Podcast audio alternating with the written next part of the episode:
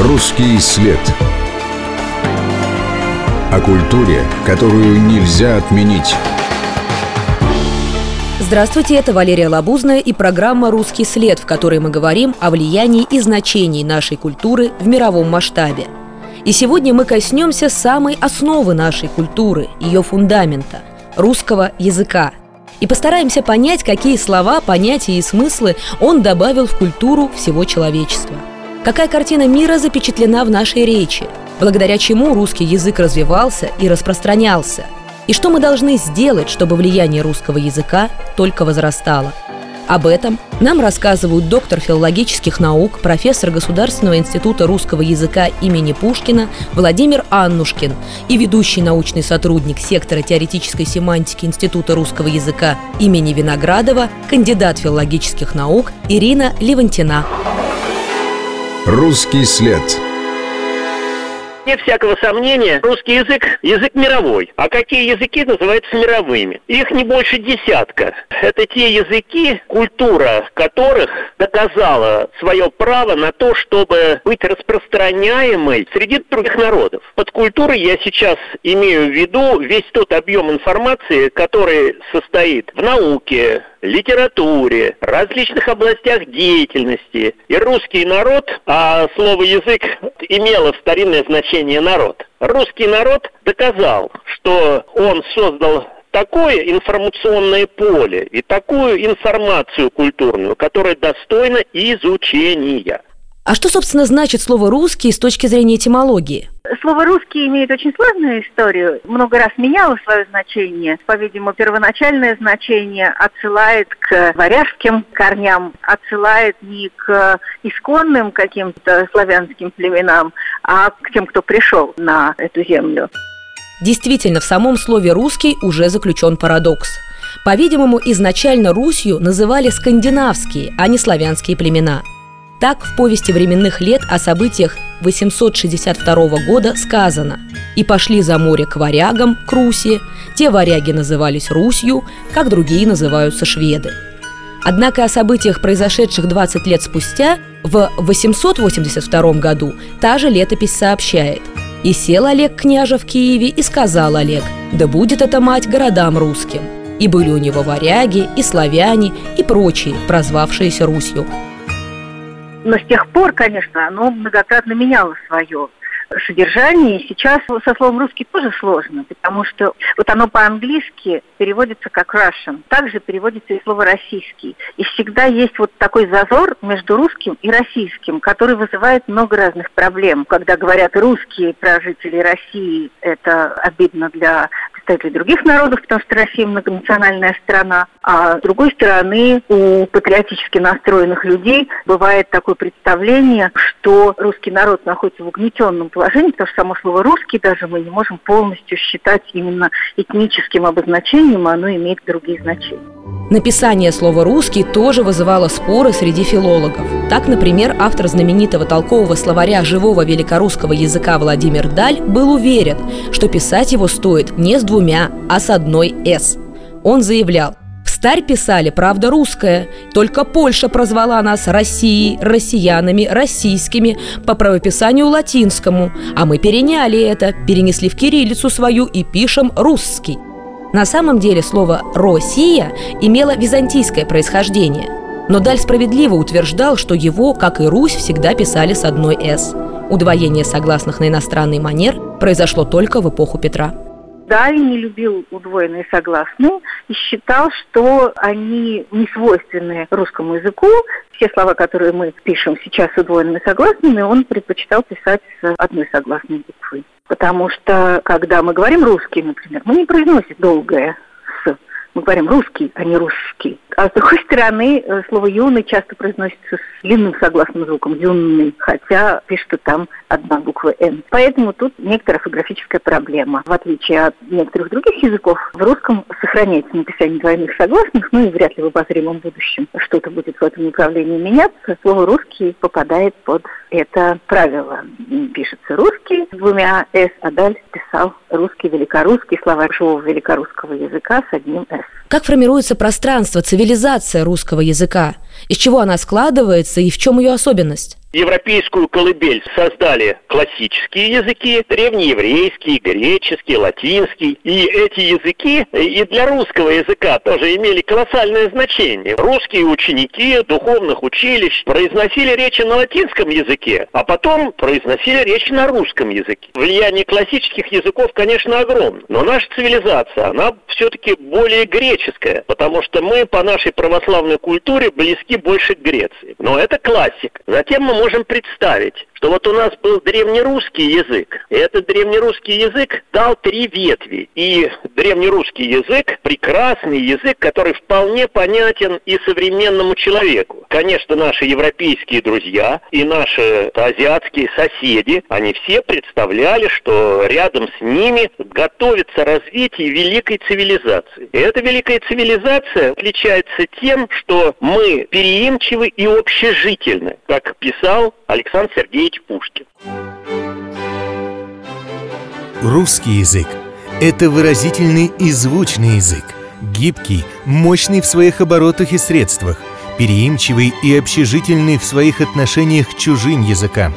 Ему свойственна величавая плавность, яркость, простота и гармоническая точность. Язык – это и есть народ. Александр Пушкин наша переимчивость состоит в том, что мы охотно перенимали и греческие, и латинские, и тюркские слова, испытывали большое влияние европейской культуры. И вот здесь для наших современников есть очень хорошие уроки. Надо уметь на основании взаимодействия с чужими культурами создавать собственную культуру. И нам это удавалось.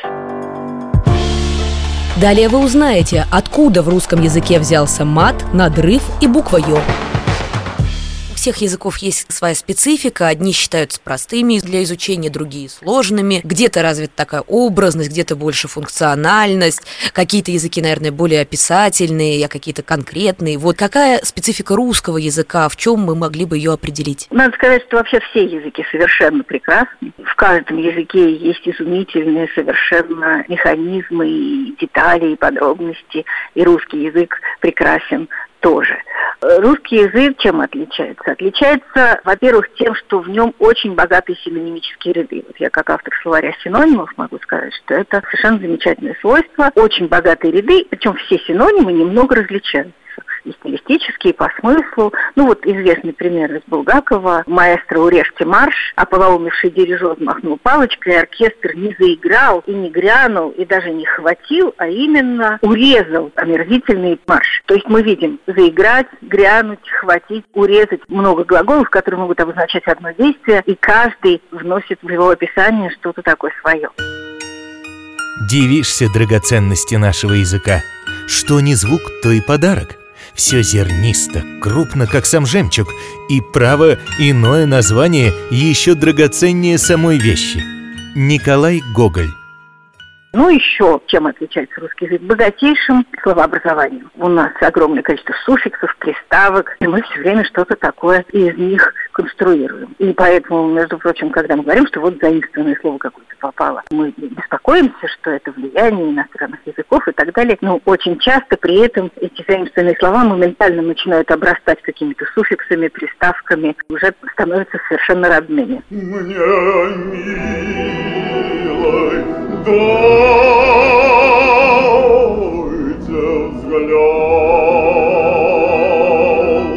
Конечно, еще интересная грамматика, потому что у нас довольно много падежей, времен, русский глагольный вид. Чего-то нет, что трудно осваивать в других языках. Например, у нас нет артиклей, поэтому нам трудно английский, немецкий учить, потому что трудно это освоить. Но зато у нас есть, допустим, категория вида, которые очень трудно осваивать иностранцам. Автором первого научного описания русского языка считается Михаил Ломоносов. Составленная им в 1755 году российская грамматика заложила основы для новой дисциплины – лингвистической русистики, а также сформировала единые нормы литературного языка. В своей книге ученый описал основные части речи, падежи, временные формы глаголов, наклонения, залоги и многое другое. В предисловии к грамматике Ломоносов замечал. Карл V римский император, говаривал, что испанским языком с Богом, французским с друзьями, немецким с неприятелями, итальянским с женским полом говорить прилично.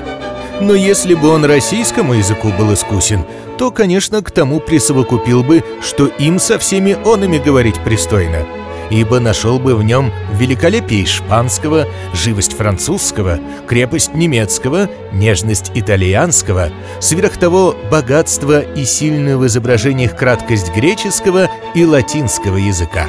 Кроме того, Михаил Ломоносов разработал учение о трех стилях – высоком, среднем и низком, использование которых зависело от ситуации и цели – еще важная особенность русского языка. Там очень глубокое разделение на стилистические пласты. В русском языке есть очень возвышенные слова, которые трудно употребить в обычной речи. Есть э, менее, есть чуть-чуть какие-то помеченные, чуть-чуть такие приподнятые, чуть-чуть сниженные сниженные. Ну и, как мы знаем, есть, э, естественно, совсем так называемые нецензурные, в особенности матерные слова, но они называются нецензурными, потому что ну, считается, что в публичной речи они недопустимы. Вот такая глубина стилистического разделения придает чрезвычайное богатство языку, потому что мы все время оказываемся перед выбором, мы должны подробно выбрать какое-то слово для описания по смыслу, и кроме того, мы должны стилистически попасть в нужный регистр.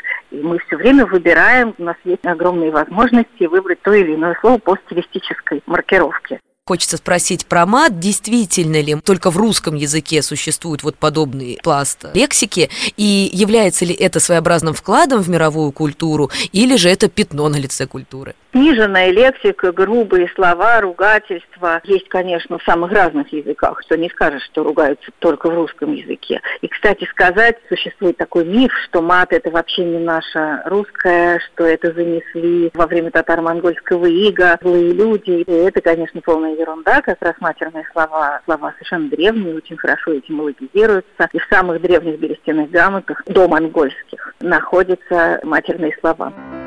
Я не умею выражать сильных чувств, хотя могу сильно выражаться. Фаина Раневская В чем особенность? Матерные слова отличаются степенью своей запретности. Конечно, если мы посмотрим на современную речь, это меняется, потому что в современной речи утрачивается именно такой тотальный запрет на мат. Можно это увидеть по речи в интернете, например. Но традиционная русская культура, она сильно запрещала матерные слова. Было такое представление, что какое-то магическое есть здесь и даже есть всякие антинаучные теории, что от матерных слов происходят какие-то изменения ДНК, что-то вянут растения и так далее. Это, конечно, ерунда, но это характеризует представление, которое существует в русской культуре. Вот такой абсолютный запрет на эти слова, и поэтому, когда какое-то слово произносится, это каждый раз преодоление невероятного запрета, и поэтому это имеет очень сильное, ну, почти магическое действие. Вот такая идея. Есть версия, что та лексика, которую мы сегодня считаем бранной, использовалась в языческих обрядах и ритуалах, как в качестве заклинаний, заговоров, так и проклятий. Соответственно, табуирование этих слов имело и религиозный характер и было связано с распространением христианства на Руси. Такие сильно действующие слова считаются характерными для русского языка, и они даже заимствуются в другие языки. Но вот именно с этим представлением, что это что-то уж такое страшное, что прям вот скажешь, и человек упадет.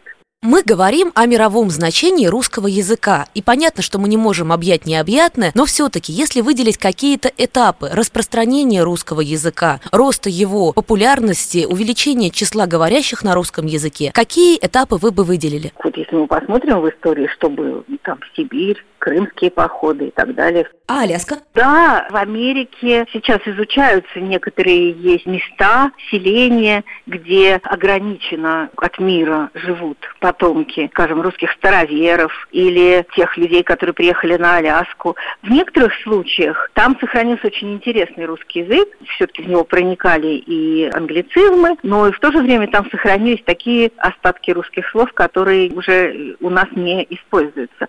И это связано связано, может быть, конечно, и с политикой нашего государства, но иначе мы не стали бы обладателями шестой части суши, если бы мы не работали мыслью, чувствами, волей, и все это не выражалось бы в нашем языке. Стоит отметить, что сама Екатерина II учила русский язык с нуля. Немецкая принцесса, урожденная София Августа Федерика Ангель-Цербская – Получила на родине прекрасное образование, свободно говорила на французском и английском языках. Но в 15 лет она оказалась в России, чтобы сочетаться браком с наследником престола Петром Федоровичем. Тогда будущая императрица взялась активно учить русский язык, причем доводила себя занятиями до изнеможения. В результате бдений над учебниками у открытого окна она даже заработала себе воспаление легких. Но жертвы оказались не напрасными. В итоге Екатерина II смогла разговаривать на русском безо всякого акцента. Правда, допускала ошибки при письме, но этим грешила и остальная аристократия. Далее в программе. Мы все время создавали что-то свое новое. Лалота и Фанфан, благороднейшая чита, гармонируют нам. Скажем слово «надрыв», которое Достоевский ввел в русский язык. Владимир Набоков объяснял, как сложно подобрать иноязычный эквивалент Ложи, говорю, в зад! Дергать собеседника за пуговицу, заглядывать ему в глаза. Русская культура – это не только Достоевский и Толстой. Это и великая наука, это и великая промышленность, которые не должны никуда уйти. Русский след. О культуре, которую нельзя отменить. Это Валерия Лабузная, программа «Русский след», и мы продолжаем говорить о мировом значении русского языка. Что роднее нашему сердцу – калоши или макроступы, оды Державина или искрометные диалоги Зощенко, языковая игра или языковая борьба. Как русский язык стал мировым и что нужно сделать, чтобы он сохранил этот статус – об этом нам рассказывают доктор филологических наук, профессор Государственного института русского языка имени Пушкина Владимир Аннушкин и ведущий научный сотрудник сектора теоретической семантики Института русского языка имени Виноградова, кандидат филологических наук Ирина Левантина. Русский след. 18 век – это, конечно, век французского языка, в начале э, века, может быть, голландского. И Петр Великий, конечно, перенимал европейскую культуру, и очень много заимствований из европейских языков шло в наш язык. Но при этом мы сохраняли свою цивилизационную, духовную, культурную основу. И мы все время создавали что-то свое новое. Вот в Санкт-Петербурге музей «Нарская застава» – это музей Екатерины Романовны Дашковой. Вот кто такая Екатерина Романовна Дашкова. Она по своему воспитанию англоманка. В детстве говорила только по-французски. А потом стала соратницей Екатерины Великой, президентом Академии Российской и была во главе создания словаря Академии Российской. И вот этот словарь брал с целью достижения чистоты русского языка только русские слова. Русские, церковнославянские, и очень внятно их объяснял и обсуждал княгине Екатерине Дашковой мы обязаны не только первым толковым словарем, но и буквой «ё». Это она обратила внимание членов Российской Академии по изучению словесности на то, что обозначать на письме сочетание звуков «и» и «о» двумя буквами, как это было принято, неудобно. Неудобно написать, например, «иолка», а не «елка». Одним из первых эту инициативу поддержал поэт Гавриил Державин. Он стал использовать «ё» в личной переписке – Правда, формально буква «ё» вошла в алфавит гораздо позже. В XIX веке, несмотря на то, что наше дворянство говорило по-французски, но тем не менее, лучшие их представители, конечно, ощущали себя русскими людьми. Они понимали, что русская культура зиждется на православных нравственных ценностях. И если мы распространяемся на чужие территории, то мы не насильно приводим другие народы к своей культуре, а мы как бы сожительствуем с ними. Поэтому русский язык, он стал и для башкиров, и для марийцев, и для калмыков, и для сибирских народов, и для северных народов. Он стал некой основой для того, чтобы они постигали через русский язык культурную информацию. Сказали про заимствование. Действительно, наверное, это какой-то такой пример, который прежде всего для всех ассоциируется с влиянием. При этом споры о заимствованиях ведутся там не первое столетие, и не только мы их ведем. Мне кажется, самый вот такой примечательный эпизод, конец 18-го, начало 19 века, спор так называемых карамзинистов и шишковистов. Э, в чем тогда была аргументация сторон? Э, почему вообще язык вызывает такие серьезные полемики? И чем разрешаются споры о заимствованиях. Аргументы всегда одни и те же. Аргумент против заимствований, что что же у нас своих, что ли, слов не хватает. Ну вот как у Грибоедова мы помним, да, ну как перевести мадам или мадемуазель уже сударыня, промолвил робко кто-то. Сударыня, ха-ха-ха-ха, прекрасно, ужасно. Французик из Бордо, надсаживая грудь, собрал вокруг себя рот веча. Вот это вот отрицание низкопоклонства перед Западом и приводит, в частности, к нелюбви к словам, заимствованным из западных языков. А с другой стороны, так называемые новаторы, карамзинисты говорят о том, что, конечно, у нас есть много своих слов, но есть интересные иностранные слова, которые отражают какие-то идеи, которых у нас нет. Почему бы нам их не заимствовать? Это только обогатит язык, а вовсе его не объединит. И вот идут бесконечные бесконечные споры. Это было тогда, это было до этого в XVIII веке, это было потом второй половине XIX века, ну и периодически возникает и сейчас. Разгоревшаяся в начале XIX века полемика архаистов и новаторов или шишковистов и карамзинистов вошла в историю как один из самых ярких споров о русском языке. Группе интеллектуалов во главе с писателем Александром Шишковым не нравилось, что в высшем обществе принято общаться исключительно на иностранных языках.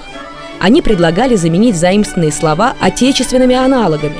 Например, называть калоши макроступами, тротуар топталищем, фонтан водометом, а бриллианты сверкальцами – над этим иронизировал Александр Пушкин, заметивший в Евгении Онегине, что не может описать наряд героя, ведь панталоны, фраг, жилет – всех этих слов на русском нет. Противоположную архаистам позицию занимал Николай Карамзин.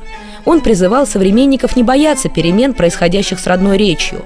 Слова не изобретаются академиями, напоминал он, они рождаются вместе с мыслями и в употреблениях языка или в произведениях таланта, как счастливое вдохновение – Однако за лояльное отношение к заимствованиям и он подвергался критике. Тот же Шишков насмешливо замечал, что тогда вместо того, чтобы сказать «Машенька и Петруша, примилые дети, тут же с нами сидят и играют», придется говорить «Лалота и Фанфан, благороднейшая чита, гармонируют нам». Это совершенно нормальная ситуация. Живой язык, он так развивается появляется какое-то новое слово, дальше оно проходит через сито. Люди начинают выяснять, нужно ли оно действительно или не нужно, а есть ли еще какие-то другие слова. Вообще, когда люди размышляют о языке, это всегда для языка очень полезно, потому что не полезно для языка это когда люди говорят, не приходя в сознание, какими-то штампами, готовыми формами, не понимая, что они, собственно, говорят. А вот когда люди начинают обсуждать значение слов, это всегда очень полезно. У слов оттачиваются значения, и это совершенно все нормально. Здесь обычно приводят в пример фигуру Пушкина, который в юности был ярым карамзинистом, то есть новатором. Пушкин говорил, у нас не достает слов для изъяснения понятий самых обыкновенных. То есть, ну, не было языка для того, чтобы подробно, так детально говорить о тонких чувствах. И литература занималась тем, что придумывала эти слова или калькировала, или заимствовала. Французского языка очень много было заимствовано и лексики, связанных с эмоциями. Пушкин несколько пересмотрел свои взгляды, вот известная его эта запись, пошел к Катенину, а Катенин был архаистом, побей, но выучи приводится обычно стихотворение «Анчар», где Пушкин экспериментирует с огромным количеством церковных лавинизмов, которые он включает в текст. Стихотворение «Пророк» то же самое. И считается, что вот Пушкин как-то это все гармонизировал, все заимствования такие, и, в общем, в итоге все получилось хорошо. Из стихотворения Александра Пушкина «Анчар». Но человека человек послал к Анчару властным взглядом, и тот послушно в путь потек – и к утру возвратился с ядом. Принес он смертную смолу да ветвь с увядшими листами, и пот по бледному челу струился хладными ручьями. При этом вот как раз Пушкина называют создателем русского литературного языка, и можно ли сказать, что его фигура, его творчество, его вклад именно в таком вот синтезе, с одной стороны, и поднять вот эти древние слои, с другой стороны, добавить новое, и, собственно, создать то, чем мы пользуемся все до сих пор? Ну, считается, что так, но не то, чтобы Пушкин именно был создателем современного русского литературного языка, он учел основные тенденции, на него повлияли и карамзинисты, и шишковисты, и в его э, языке наиболее гармонично это все сочеталось. Не то, что Пушкин один взял и изобрел, но он как бы подытожил те процессы, которые шли в это время, напряженные дискуссии о языке. Конечно, Пушкин имел смелость выражений, как о нем пишет академик Виноградов. Пушкин был изобретательным, а изобретательность творческой мысли – это главное, что требуется и современному человеку. Задам такой несколько поэтический вопрос. Вот э, известно, да, что Витгенштейн считал, что язык – это образ мира, и вообще то, что мы думаем, чувствуем, даже наша способность думать и чувствовать, она вся зафиксирована в языке. Это такой слепок и культуры, и человеческой мысли, ее развития. Вот если с этой точки зрения посмотреть, как бы можно было описать тот мир, который запечатлен в этом языке? Так называемая языковая картина мира, конечно, в языке закреплена. Конечно, у нее есть некоторые тонкие отличия от э, других, скажем, европейских языков. В целом можно сказать, что русский язык очень много обращает внимание на человеческие отношения, на намерения. Это делает его интересным, но с другой стороны это и опасно. Вот, скажем, такое слово, как обида, трудно переводимое на другие языки, характерное такое русское слово, оно интересно. Это замечательно. Но иногда это играет злую шутку, потому что если обида становится ключевым понятием мировосприятия, это ни к чему хорошему не приводит. То есть, получается, у нас язык скорее про какие-то эмоции, про отношения между людьми? Да, русский язык отличается необыкновенным влиянием к тонкостям человеческих отношений. Даже русский диалог так устроен, что он весь переполнен какими-то частицами, какими-то словечками, которые все время позволяют дергать собеседника за пуговицу, заглядывать ему в глаза. И русский диалог, он в этом отношении очень такой сложный, многослойный и напряженный. Пример диалога из рассказа Михаила Зощенко «Аристократ кратко. Ежели, говорю, вам охота скушать одно пирожное, то не стесняйтесь, и я заплачу. Мерси, говорит. Съела она с кремом. Суп другое, а денег у меня кот наплакал. Я говорю, э, не пора ли нам в театр сесть? Звонили, может быть? А она говорит, нет, и берет третье. Я говорю, натощак немного ли? Может вытошнить? А она, нет, говорит, мы привыкшие, и берет четвертое.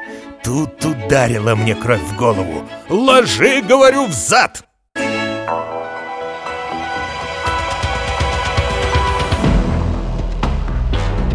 Русский след. О культуре, которую нельзя отменить. Далее вы узнаете, что Гагарин, Достоевский и, внезапно, Березовский сделали для распространения русского языка. А как же при этом вы сказали, что довольно долго у нас не было лексики для любви? Нет, не лексики для любви, а вот лексики для описания тонких чувств, которые мы видим в литературе 18-19 века, 20 века. Вот эти все подробности. Понимаете, как даже вот, например, Белинский обижался, что его страшно ругают и дразнят, потому что он все время использует слово «субъективный». Тоже казалось, что это что-то лишнее, ненужное и так далее. Слово «впечатление» довольно поздно появилось в русском языке через любому Мудров оно пришло. Такие слова для обсуждения эмоций, такой европейской картины эмоций, их не было, потом появились. Ну, у нас, а то есть какие-то другие слова эмоциональные, скажем, слово «надрыв», которое Достоевский ввел в русский язык, вернее, не само слово, а именно такое психологическое значение. Оно трудно переводимо на другие языки. Например, в произведении Достоевского иногда в переводах вообще оставляют переводы, вот так пишут латинскими буквами «надрыв». Так, например, Владимир Набоков объяснял, как сложно подобрать иноязычный эквивалент строчки Пушкина «Я помню чудное мгновенье». Если посмотреть в словаре эти четыре слова, то получится глупое, плоское, ничего не выражающее английское предложение «I remember a wonderful moment». Как ни старайся, английского читателя не убедишь, что это совершенное начало совершеннейшего стихотворения, сетовал Набоков и пояснял. В слове «чудное» слышится сказочное «чуть», окончание слова «луч» в дательном падеже и древнерусское «чу», означающее «послушай», и множество других прекрасных русских ассоциаций. В 20 веке мы имеем при всех наших революциях, конечно, замечательные достижения. В Советском Союзе 30-е годы шла великая работа по созданию письменности для малых народов. Это же действительно способствовало тому, что малые народы записали свою устную фольклорную культуру в письменные тексты. И, конечно, русский язык был почитаем и уважаем. В советское время русский язык очень распространился после Второй мировой войны в странах так называемой народной демократии, где его учили в обязательном порядке, и до сих пор еще многие люди его помнят. Да, кстати говоря, в национальных республиках СССР, которые раньше входили в Российскую империю, но тем не менее после революции еще больше распространился в них э, русский язык. Так что в советское время очень он продвинулся.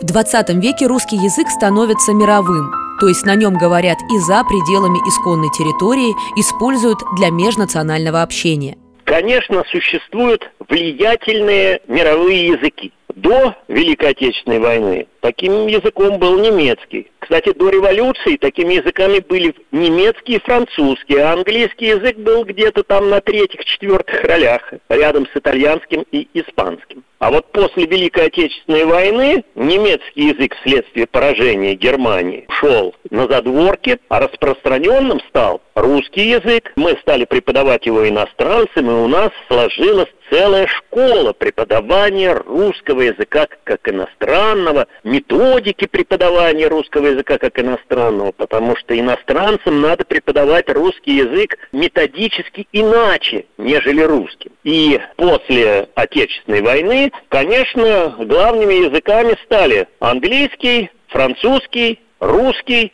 ну, немецкий язык, конечно, никуда не ушел. Но вот обратите внимание, китайский язык там не звучал. А вот как пророчествовал мой университетский учитель, профессор Юрий Владимирович Рождественский, он был самым китаистом, академиком РАО, начало 20 века будет за Китаем. И вот обратите внимание, труднейший китайский язык начали изучать и европейцы, и мы, россияне.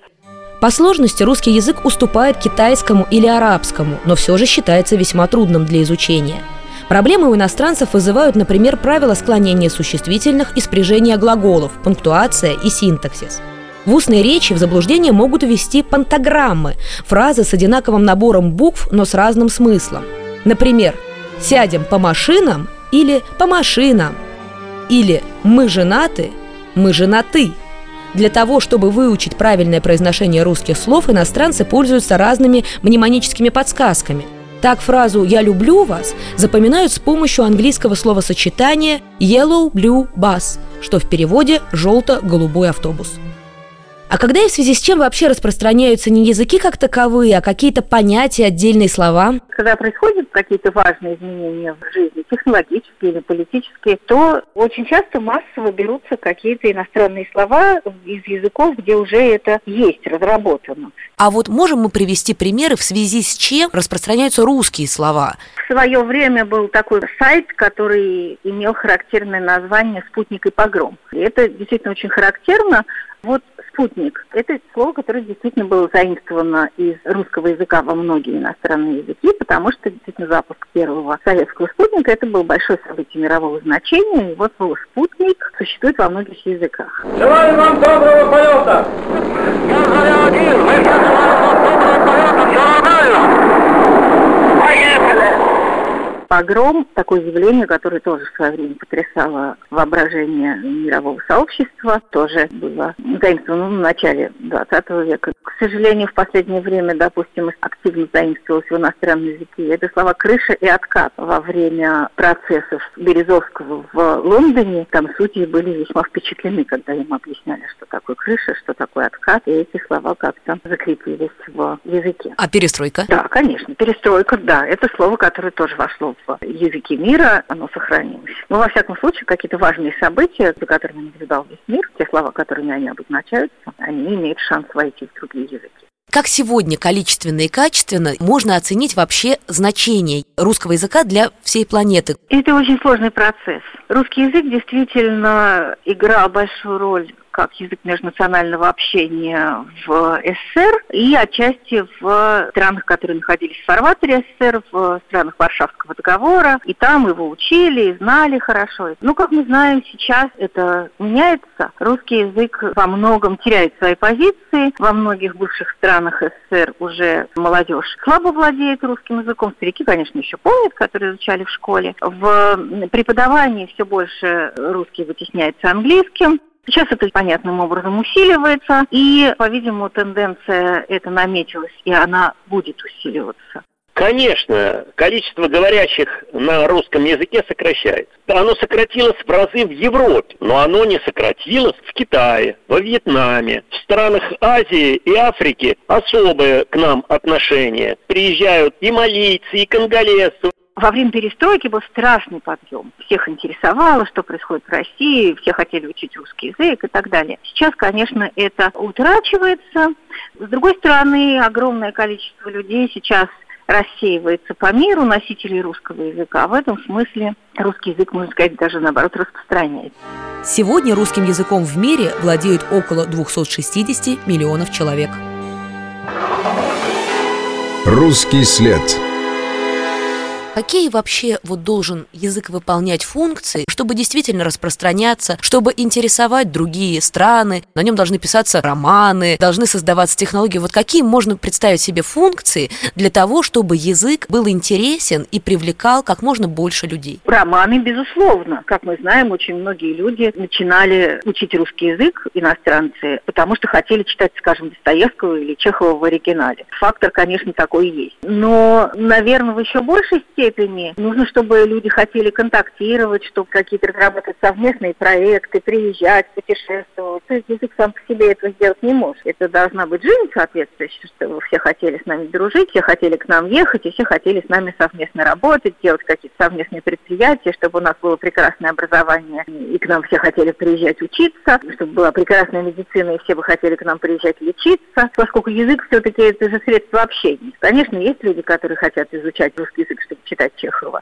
Но в основном люди хотят изучать тот язык, который им нужен. А нужен он, когда есть много контактов. Наша задача двойная. Прежде всего, надо самим полюбить свой собственный язык и научиться его пропагандировать. А затем надо, конечно, уметь организовать свои контакты. Мы должны уметь о нашем языке говорить. Нам не хватает умения убеждать людей в красоте нашего языка, в его культурной ценности, в его будущности мы должны не быть ленивы и не любопытны, а мы должны себя творчески настроить на работу и с интересом, вдохновением, с энергетикой работать и с нашими учениками, и с культурным сообществом разных стран, и с деловыми людьми, и с политиками. Надо уметь о себе говорить и надо уметь себя подать. А вообще можно отменить русский язык? Вне всякого сомнения, какие бы нападки на русскую культуру не предпринимались,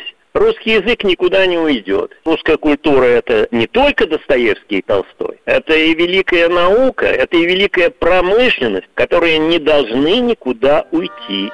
Каждый язык хорош по-своему, но языки равноправны, но не равноценны. Количество культурной информации, оно различно на разных языках. И наш язык, язык Державина, Пушкина, Лермонтова, Чехова, язык Ивана Ильина, язык Семена Франка, язык Владимира Лоскова, язык наших историков, как интересно читать Ключевского, как интересно читать Соловьева. Если сопоставлять образность, скажем, нашего языка с другими языками, да вне всякого сомнения, русский язык сложен. Говорить о том, что русский язык обладает каким-то особым преимуществом по сравнению с английским или французским, ну, это, конечно, несправедливо. Ведь мы, русские, мы любим и Шекспира, и Мольера, и Гёте, Конфуция, и Лао Цзи. Вот что такое русский человек. Русский человек – вселенский человек охотно постигает все чужие культуры и на этом основании создает собственную культуру. Поэтому наш язык так богат. Русский след. О культуре, которую нельзя отменить.